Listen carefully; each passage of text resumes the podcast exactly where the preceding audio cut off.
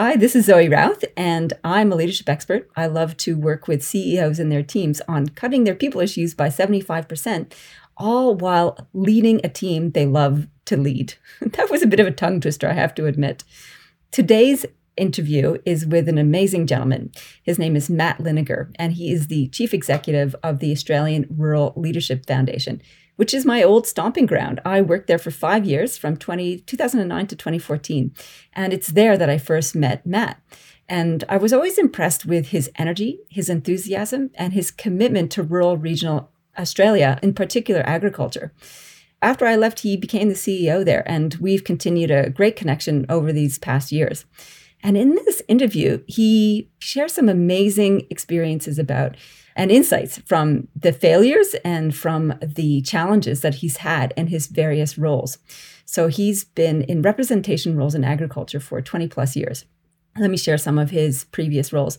Prior to the foundation, he was CEO of the National Farmers Federation, so a very large advocacy group for the broad church of agriculture in Australia. Prior to that, he was the general manager, corporate and customer operations at Murrumbidgee Irrigation Limited. And prior to that, the executive director of Rice Growers Association of Australia. So he is well versed in all things agriculture, all things rural and regional, and all things representation. And I think his story is quite amazing. So without further ado, let's get on with it. And if you like this show, please do a couple things. Share it with somebody else, write a comment on our Facebook page, or send me an email at zoe at innercompass.com.au, or recommend another leader you think would be amazing to hear from. Okay, so those are your options share, comment, and recommend. In the meantime, let's get into it. Let's talk to Matt. Matt, it's such a delight to have you on the call. I've been really looking forward to this conversation. Welcome. Well, thanks, Zoe. I'm looking forward to it as well. I think whenever I check in with leaders at this stage in the middle of this crazy pandemic, it's always worth saying, How are you? How are you coping with the ups and downs of this thing? I don't know what else to call it at this stage.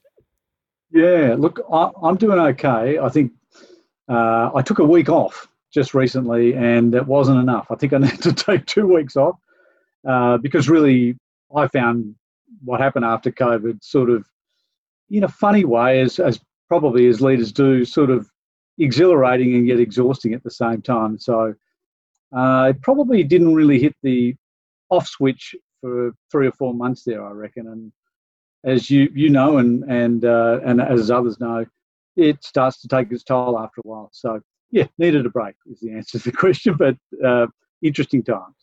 Yeah, I think it's smart that you took a break, and a lot of leaders aren't. They're kind of soldering on, and they're things are wearing thin. But you're not new to this leadership game. You've been in significant leadership roles for 20, 30 years now, often in a representational role. So, leader of an industry association, and now leader of an organization that represents rural, regional, remote Australia let me ask you this double barrel question.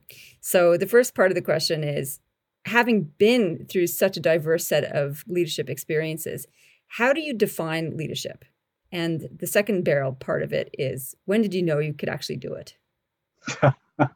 yeah, good question. I'm not sure I still know if I could do it, but uh, it's happening. So, um, what is leadership? I think at its core, Zoe, it really is about for me, the first part about all of that is to what extent can you step outside yourself and certainly serve something much bigger than yourself? I think that's for me the, the core of leadership. As you know, there's as many interpretations as there are people. But for me, that's what it's about. It's about um, serving a greater good, something bigger than yourself, and at times putting yourself and unfortunately sometimes your family and those close to you, uh, sort of in harm's way, or, or if you like, in order to do that. So, for me, it, the core of it is about service outside of yourself or something for something much bigger than yourself. And also, core to the heart of all of that for me is the extent to which you can uh, support others to act around you. And, and I think people have described leadership as a lonely place. I certainly get what they mean, but I think it only becomes lonely if you if that's your concept about what leadership is. You're the only one who can make a difference. You're the only one who can take things forward. And I just, I just don't agree. I don't accept that that is the case. So, the extent to which you can support others to act, and of course, get support yourself, is a core foundation of leadership as well. So, there's many parts to it.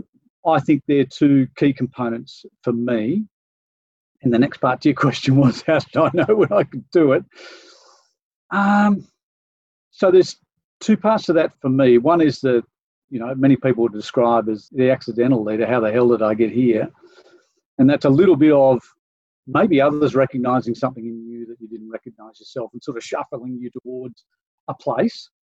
But I think that's only a bit of an awakening and an early realization because, you know, of course, it's much it's much more than that. And I think to answer your question, I think when I really got it is when I actually learned to to let go. In other words, not not to pile all the pressure on my own shoulders and not to think that I was the answer, the solution, the person who could motivate, the person who could make the decision or or find the solution. In reality, it's more distributed than that. So, yeah, I think that coming to terms with that meant coming to terms with, yeah, I can do this and I can do it, partly because I'm certainly not on my own and I shouldn't be trying to do it all myself. I love that. I think that's a wonderful insight to have around that. Yeah, it's such a relief when you realize, oh, I don't have to be the only one, the last person standing in this. I can actually distribute, share, and uh, get support, which is amazing. You said something at the beginning of how you define leadership and to do it even though you put in harm's way. I'm not sure if that's the expression you really meant, but maybe you did. The people that you care about. And I think that's an interesting thing, you know, because in high profile leadership positions, and you've had a few, then your family comes into the spotlight as well. And that can be sometimes an uncomfortable place. How do you work with that? How do you resolve that? Yeah, I, I think the first thing is is to be in greater control of yourself, uh, your own behaviours and your own choices. Because, and I've been there. I've been there a couple of times where you you can provide that excuse for yourself and say, listen, it's the, it's a big job. You know, it's the big job that I've got. Uh, there are no excuses. Uh, it goes with the territory, and I, I just got to be able to deal with this. But you know, inevitably, what happens is you just keep piling it upon yourself until you can't take it anymore, it's sort of like a you know like an like an energy equation. so so everyone's got an energy bucket. You can tip some out, and you you got to be able to fill it up as you go. And if that gets out of whack, so you've tipped too much out and you can't fill up enough, well, something's got to give. Either you'll crash personally, or something will give in your relationships and people around you. And so, I think that's what I meant by by that statement. And what I really mean is you you got to stop the excuses and, and, say, well, no, it's not good enough to just accept that that's the way it is. I'm in a big job. You got to get in control of yourself, your own behaviours, the balancing act that you're constantly trying to achieve there uh, between self, between relationships and those close to you, and and between you know what you're currently doing in terms of uh, of leadership in either the community or the workplace. So you can make excuses, but they only go so far. Yeah, I think that's um I like that as a as a calling to take responsibility for self and the impact that you're having. When you think of leaders that you admire and have learned from, who comes to mind? Yeah, there's there's a lot of them. Um, to be honest, I think it's interesting because we ask this question all the time in terms of in terms of you know trying to understand where, where people's mindsets are at. I can think of some people who are really close close to me and, and I've worked with closely. Uh, I'm assuming you don't need names, but but it's certainly a uh, a guy I worked with really closely in a formative years for me. I think as a as a leader, who, was president of an association when I was in my twenties, is someone for me I used to look at him and think, how does he how does he do this? You know, and you know, I consider myself a, a people person. I'm I'm I'm reasonably people and relationships focused, and I, I value that. And this guy had that in spades, but he also had the ability, no matter where he was, he made them feel like he was squarely focused and listening to them, even though it might be a room of, of 20 people. and to be able to understand what was going on for each of those those people as best he could, read the cues, read the body language, and what else was going on. So not just in the words people were saying. So he had an amazing ability and could transcend wherever he was, whether that was politicians and heads of business to you know a farmer down the road to whatever. That stuff for me was pretty incredible. And as a young leader in the executive world at that stage, the conversations he would have with me, ring me at certain times at night and saying, What the hell are you still doing in that office? This is part of your life, it's not your life, so get out of there. So concern for and support for for those around him was pretty incredible. So that that's one example. Then I think of people maybe on the international stage who, despite everything being thrown at them, could carry themselves with such poise in, in times of great crisis. And I mean, I don't have to, if we have to hear the word unprecedented crisis one more time, I think in this scenario we're all going to scream. But I don't know, you look at someone like Jacinda Ardern and the way she's, not just what she's done, the way she's carried herself, the conversation she's having with with every New Zealander and others on the world stage at at the same time, and taken an approach to this of eradication, which you know we get it's much it might be easier in New Zealand than other countries. I get it, but she's still done it, and being able to do that, not lose her sense of self, and not ever pointing fingers at at other people, and stooping to to some of the behaviours that you know I guess we we looked at elsewhere and and think this is not what leadership looks like as well. So yeah, there's two examples anyway of, of very very different people in very different places. Mm. Did you ever subscribe to or um, think was good? I'm not sure that's proper grammar like. Yeah. uh, the idea of strongman leadership, because there's, as you're talking about global leaders, you know, that is, there's at least two versions of leadership that are competing for traction. And I think there's the strongman leadership, and it's generally man. And then there's the facilitative, caring, consultative brand of leadership, uh, of which Jacinda Ardern, I think, exemplifies. So, did you ever, in your emerging as a leader, subscribe or support or was attracted to that strongman version of leadership? Look, it's interesting. I think for, for people, at times there can be certain comfort, if you like, if you want to call it that, in that strongman leadership. We're gonna we're gonna make we're gonna be decisive. We're gonna do these things and etc. etc. Uh, but no, it was it was not. It was never my my own preferred uh, model or version of of what what leadership looks like. Know, we know we know you can be you can be a people focused consultative leader and still be decisive. You know, it's not a either or. I don't think. But the problem I've got with that model of leadership is it it often concentrates. If we talk about power relationships, it's concentrating all the power in one person, oftentimes. And I, I don't think, for me, that's not what leadership uh, is about. Yes, you do need to make decisions. Yes, it can be lonely places at, at times, but to think that that's the only way or the only model forward, uh, I think ultimately can be pretty short lived, I think, as well. So, no, it's not what I'm attracted to.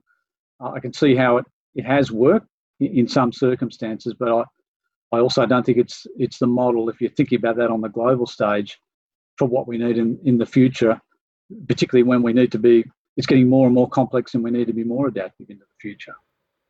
I like that. Yeah, I agree with you. There is a sort of sense of attraction to that clear, like, let's do this and this will be okay and rah, rah, rally the troops. And I think there is a very specific context for that. And I think that context is, it's not now exclusively to have that style of leadership. I think we need an element of that. Yes, we can do it. Yes, we'll make it through.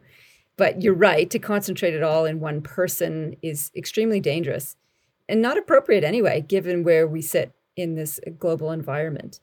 Coming back to your leadership experiences, you know, leadership is tough because sometimes you make tough calls and sometimes you screw up. you don't yeah. make the call that was possibly the best. Can you tell us about an experience you had where you did your best and it wasn't quite up to par and it was a bit of a failure of sorts? And how did what did you learn? What happened and what did you learn? Yeah, I can think of quite a few. Um, well, one example is when I, I transitioned between roles where I'd been I'd been the you know executive director of uh, an industry association, and I went into a larger commercial organisation where I had a team of uh, a little over 100 people, you know, that, that I was working with. And, and really they were two almost distinct groups of people, the, the sort of, if you like, those in the office, those in the field, so to speak. So, yeah, I, I think I didn't make the transition as well as I could have. I certainly didn't do enough and didn't do well in terms of making that team feel like, you know, one team of people. And in fact, the road I went down probably uh, drove, in the short term, some deeper divisions between those two groups of people because I hadn't I hadn't recognised what I what I needed to recognise. I'd been trying to get myself up and running and on the fly, and of course I became, you know, I, I became the antithesis of what of what I would say the sort of leader that I am. And I, I took my eye off off the people side of things, and I bury myself in the strategy and, the tech and the knowledge, which are, you know, I, I needed to do. But neglecting the people was a huge mistake, and of course, that drove divisions. And, and it took me a long time, or took you know, a lot longer than it should have, to get that piece right and to to regain trust and all the things that needed to follow. So, yeah, there's one example, but I, I certainly have. Um, you know, I, I learned a lot from that experience, and I'm pretty sure I haven't taken my eye off of the, the people stuff in any sort of way like that since that since that occasion. I think that's a really interesting example. So you know, you went from an environment which was fairly people oriented, and certainly the way that you described it was very people based. And then the larger yeah. context, what do you think tipped you over into focusing on strategy and, and tech? Was it because that was unfamiliar to you, or because it was a different, like a bigger organization? Like, what what drove you down that path? Yeah, I think I think it was bigger. Like the the tech and and the operations, I was less familiar with strategy, I could live in strategy all day, all day if you let me. So um, I wasn't unfamiliar with that at all. But but it, it's getting your head around around what that strategy should be, and it's interesting because it's like saying to your kid, you know, what contribution do do you want to? You know, they see poverty, and what contribution do you want to make to to poverty? And well, I want to help starving kids in Africa, but you're not prepared to help the person down the street. And I felt a little bit like that because, you know, I'd done all this work. I completely overhauled uh, all our communications with our, you know, customers and stakeholders, and all that was rip roaring along. With the strategy was looking great, and my team was falling apart.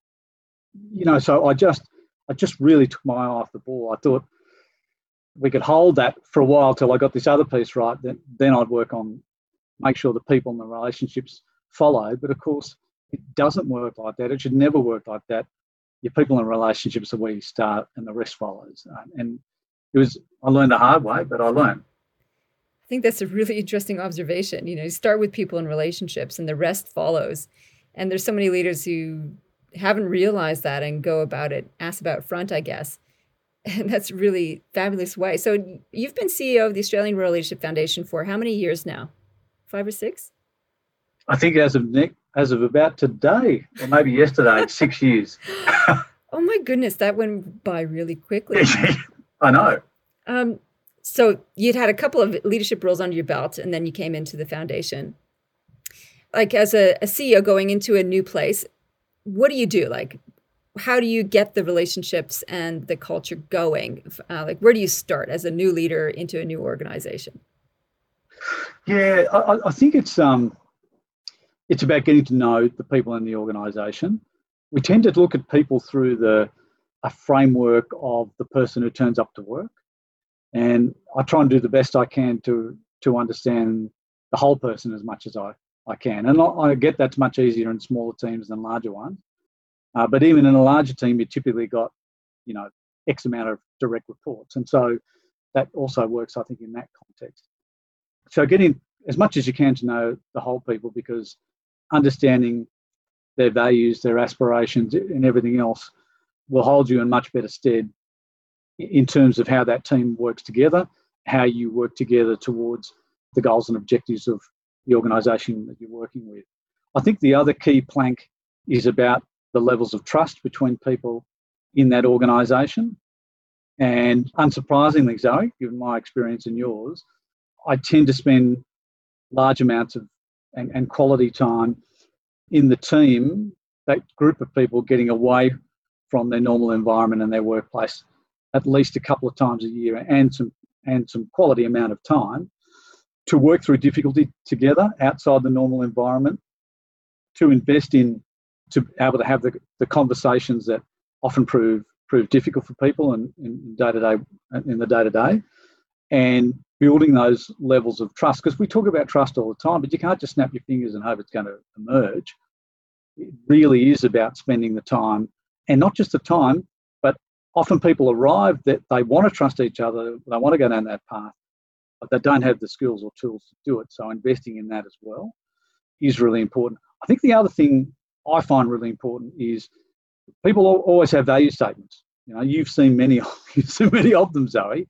You know, so you know, trust, honesty, courage, blah blah blah. I mean, for me, they're all sort of weasel words, and the way for me to to make them meaningful is to say, well, what do we value, and then what we really focus on is, okay, what are the behaviours that would exemplify those values look like? What I try and do is on on a regular basis, we get the team together and we're not talking about the work in front of us or strategy or anything else. We're just talking about how are we going? What do our behaviours look like? You know, we said we wanted our behaviours to reflect our values. They should look like this. Do they? Why don't they? And are we up for the honest conversation as to why and, and, and why not? So they're the sorts of things that grease the wheels of trust, uh, I think, in a group or, or organisation. And they're the sorts of things that, that, that I like to do to, to be able to build that. So you're one of the few leaders I've met who actually does that. So it's one thing to do your values and then your culture charter with the behaviors and then to sit and then say, okay, how are we doing? Is that a weird conversation to facilitate or does it become well, I guess tell me about the first time you had that conversation. So you've done the values work and then the behavior piece, and then sometime later you're sitting down and say, okay, how are we gone? Is it a bit of sort of stonewalled silence and people sort of looking sideways at each other going how do we even start this conversation? Or yeah it, it, it, like? it, probably it certainly is a bit awkward at the start. And and it's like muscle memory. We're not we're not tuned to it. We don't we don't do it very often. Uh, and then there are different ways of doing it to give more comfort. The other thing is you'll know really well is people are all different. The way they approach things is all different. So some people are going to be sitting in that larger group going i'm not going to bloody say anything because i'm just not comfortable and so we might do some walk and talks and some one-on-ones so people can ease into that conversation, uh, you know, a little easier than sitting around with 20 people trying trying to have the conversation. So the way in which you go about doing that becomes becomes as important as the conversation itself. So, so yeah, it can be awkward, but there, there are ways in, in which you can make that that easier, and it becomes it's never easy, but it comes a little more second nature as you've done it four, five, six times and beyond. I love it. I like that stepped approach. You know, it's like let's make smaller, safer conversations before we have the big 20 person group, you know, brouhaha yep. yeah. and sort of unleash the beast. It's interesting to note that in in two of the organizations that I worked with initially, uh, summer camp in Canada and then at Outward Bound, each of those organizations at some point had a major convening of the troops where it was kind of like air your dirty laundry session. And I think it was at Outward Bound or we might have been at summer camp. I can't remember exactly. The expression was sorting the oats, which means it's like, okay, we're going to smoke the peace pipe and get everything on the table. And yeah, it's really confronting, and not everybody's up for that. And I think to do it stone cold without any warm up, as you've done in terms of the smaller stepped approach, is can be a bit of a disaster. And it's interesting that every organization that I've been part of and witnessed to, there's been a sort of cycle with that too, like sort of an escalation of tensions and then a cathartic release through conversations like that. So it's good if you stay on top of it and do it regularly. You don't get that big sort of massive uh, crisis build and then crash after. You're spot on, and that that is the difference. And I was thinking about my failures before, and you know, one of them obviously in the in a really high pressure role, you know, like when I was a CEO of the National Farmers Federation, I keep looking back at that element of it. And I certainly did try and put in place exactly the things I'm talking to you about now. What the fail there for me was the amount of work, the pressure, the, the stakes were high, all of that sort of stuff. We did it. We, we got people off site. We did all that sort of stuff. We managed to avoid the massive blow-ups be, between the team. That wasn't that wasn't the issue. But in the end, I, you know, I, I couldn't stop people from drowning in just the work in front of them. I think I must have tried about four or five different ways to alleviate that, to, so people could have normal-ish hours and lives. And I often explain, you know, I explain to people like this, it's a sort of role which I, I cherished and, and I really enjoyed the role in many ways. And one of the things I, I said though was in that role, I could find time to relax, but I could never ever switch off. And if you can't hit your the off switch for anyone in that role, you've got a limited shelf life. And um, you know, for me, that was three and a half years. That was a, that was a limit of my shelf life because I couldn't hit the off button, and I also couldn't find a way to, not that people didn't enjoy the workplace, they did, but I just couldn't stop people from drowning in that same way. And I must have tried five different ways. So, so not always going to succeed, but I think, you know, maybe if, I, if I had my time again, even from from six, looking back six years ago now, I, I would do things a bit differently. But I think it's really important to people say, how are we going to find the time to do that? I challenge people and say, how, how the hell are you going to find time not to? Because all you'll do is just churn through more and more people, but you've got an opportunity here um, to have a better quality of life while you're at work. If you do that, you might still have turnover, but you'll find, I've found that that culture based on values will persist. And it's a different place to be. Well, that's a tough lesson. I'm also curious about, you know, you've had some pretty intense experiences.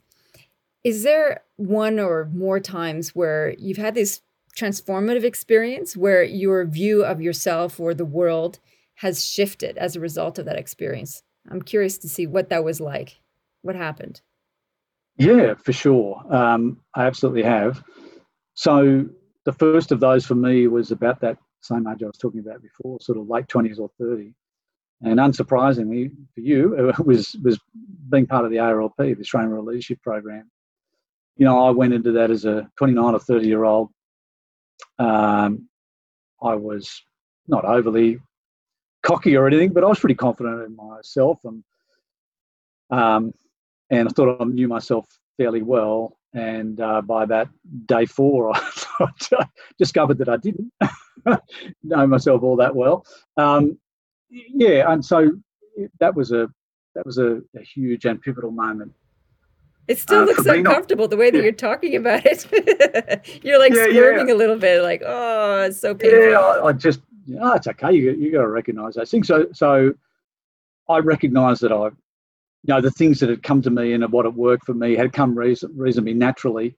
And I hadn't any depth of thought about it at all and what was driving it or even what my behaviors looked like. And so while they worked in certain things for a certain amount of time, you know, the, the huge recognition was I could actually choose to change to change those behaviors and behave differently. And that might be what is needed um, in shifting contexts. You find yourself going between work, home, community, and, and different roles. And, and so you, you need to be able to do that. I kept thinking about what my next role would be and how you how you set yourself up well uh, and put yourself best foot forward for that next role. Well, after that program, I stopped thinking about roles as my first port of call, full stop. And it was being challenged on, on that program uh, to really think about what sort of impact I wanted to have and on what stage.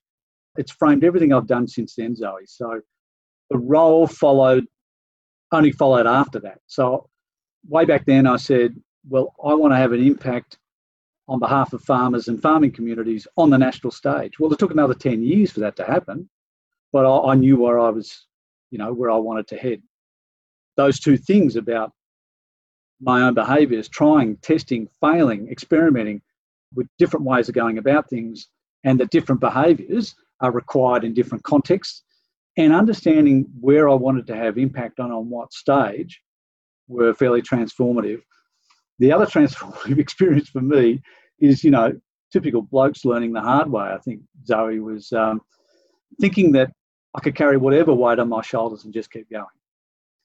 And um, really, that cut a long story short on that one. That was just one year where the body just gave out. It just, yeah, it just. I mean, I got you know, I'm fit and healthy and running four days a week and doing all this sort of stuff. And uh, I think I got to about September, October of that particular year, and I got pneumonia. I was trying to run with pneumonia and wondered why I couldn't breathe. And uh, my, my, wife said to me, "You are crazy. You need to take you to take two or three weeks off, and you need to you just need to regenerate, recuperate, and you know I ignored all of that and just kept going. And uh, yeah, I got through the Christmas, went to my in-laws' place, walked in the door, had something to eat, and went to bed, and went to bed for two days. Yeah, the body just gave out on me. So that was learning the hard way. that was learning the hard way. Well, you're, so lucky was was, you're lucky that was it. Like just two days in yeah. bed. Wow. Yeah, I, I know. So um, it was more. Tra- that, so that was more transformative in you idiot. You know, you you can't. There's no way you can just keep going if all those things are personal, private, professional, and whatever are piling up on you. Uh, so so don't be an idiot, and care of self is pretty central to, to leadership. I love it. So, what is now for you your top three priorities? Yeah. Um, so, my top three priorities are myself and, and my family. And, you know, I think in, in various stages of my life, I've, I've had definitely had priorities out of whack. but, uh, but certainly for now, to be able to not just care for self, but to challenge self and to have those sort of honest conversations with yourself are, are pretty important to understand where I'm at in the context of, of the family and where they're all at, and to do the best I can to support them to be the best they can be is really important.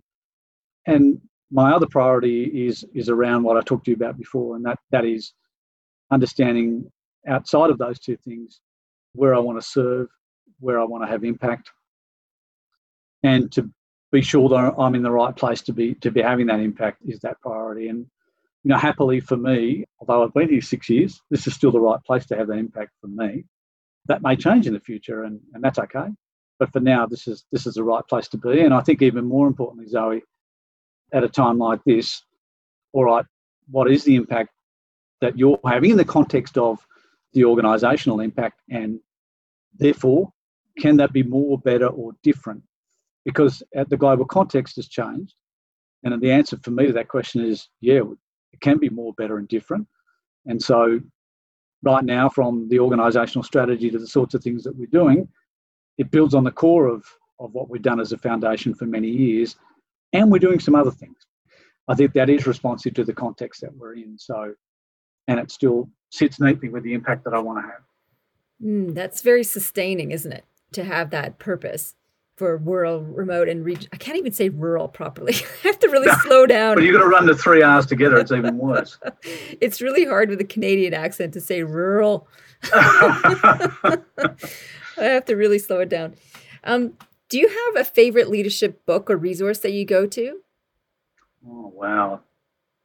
I don't know if I do have a favorite, Zoe. There's, so many. I, I don't know. I don't know what you find. It's it's like a lolly shop for me. I just keep I keep seeing you know other ones and and and finding always finding something interest you might find more or less in some in some resources or books than others but i often find something uh, in them so oh, probably there probably isn't one go to for me no and last question for you what's the best piece of advice you ever got the best piece of advice i ever got interesting one it was probably people always say be yourself not only be yourself, show yourself. Wow. Be yourself, show yourself. Yeah, that's really cool. What has that meant for you? How do you translate that? You know, when you're working with people and they have a work face and a private face or a play face, in other words, they they are a different person at work to what they are socially, and I'm not that. So, sort of be yourself and show yourself no matter what maybe the point of being inappropriate sometimes, but yeah, I, I, try and you know I have I've tried to do that, you know, all the way along, and you know I have many friendships that have been born in workplaces. I oftentimes you're spending more time with the people at work than you are the people at home.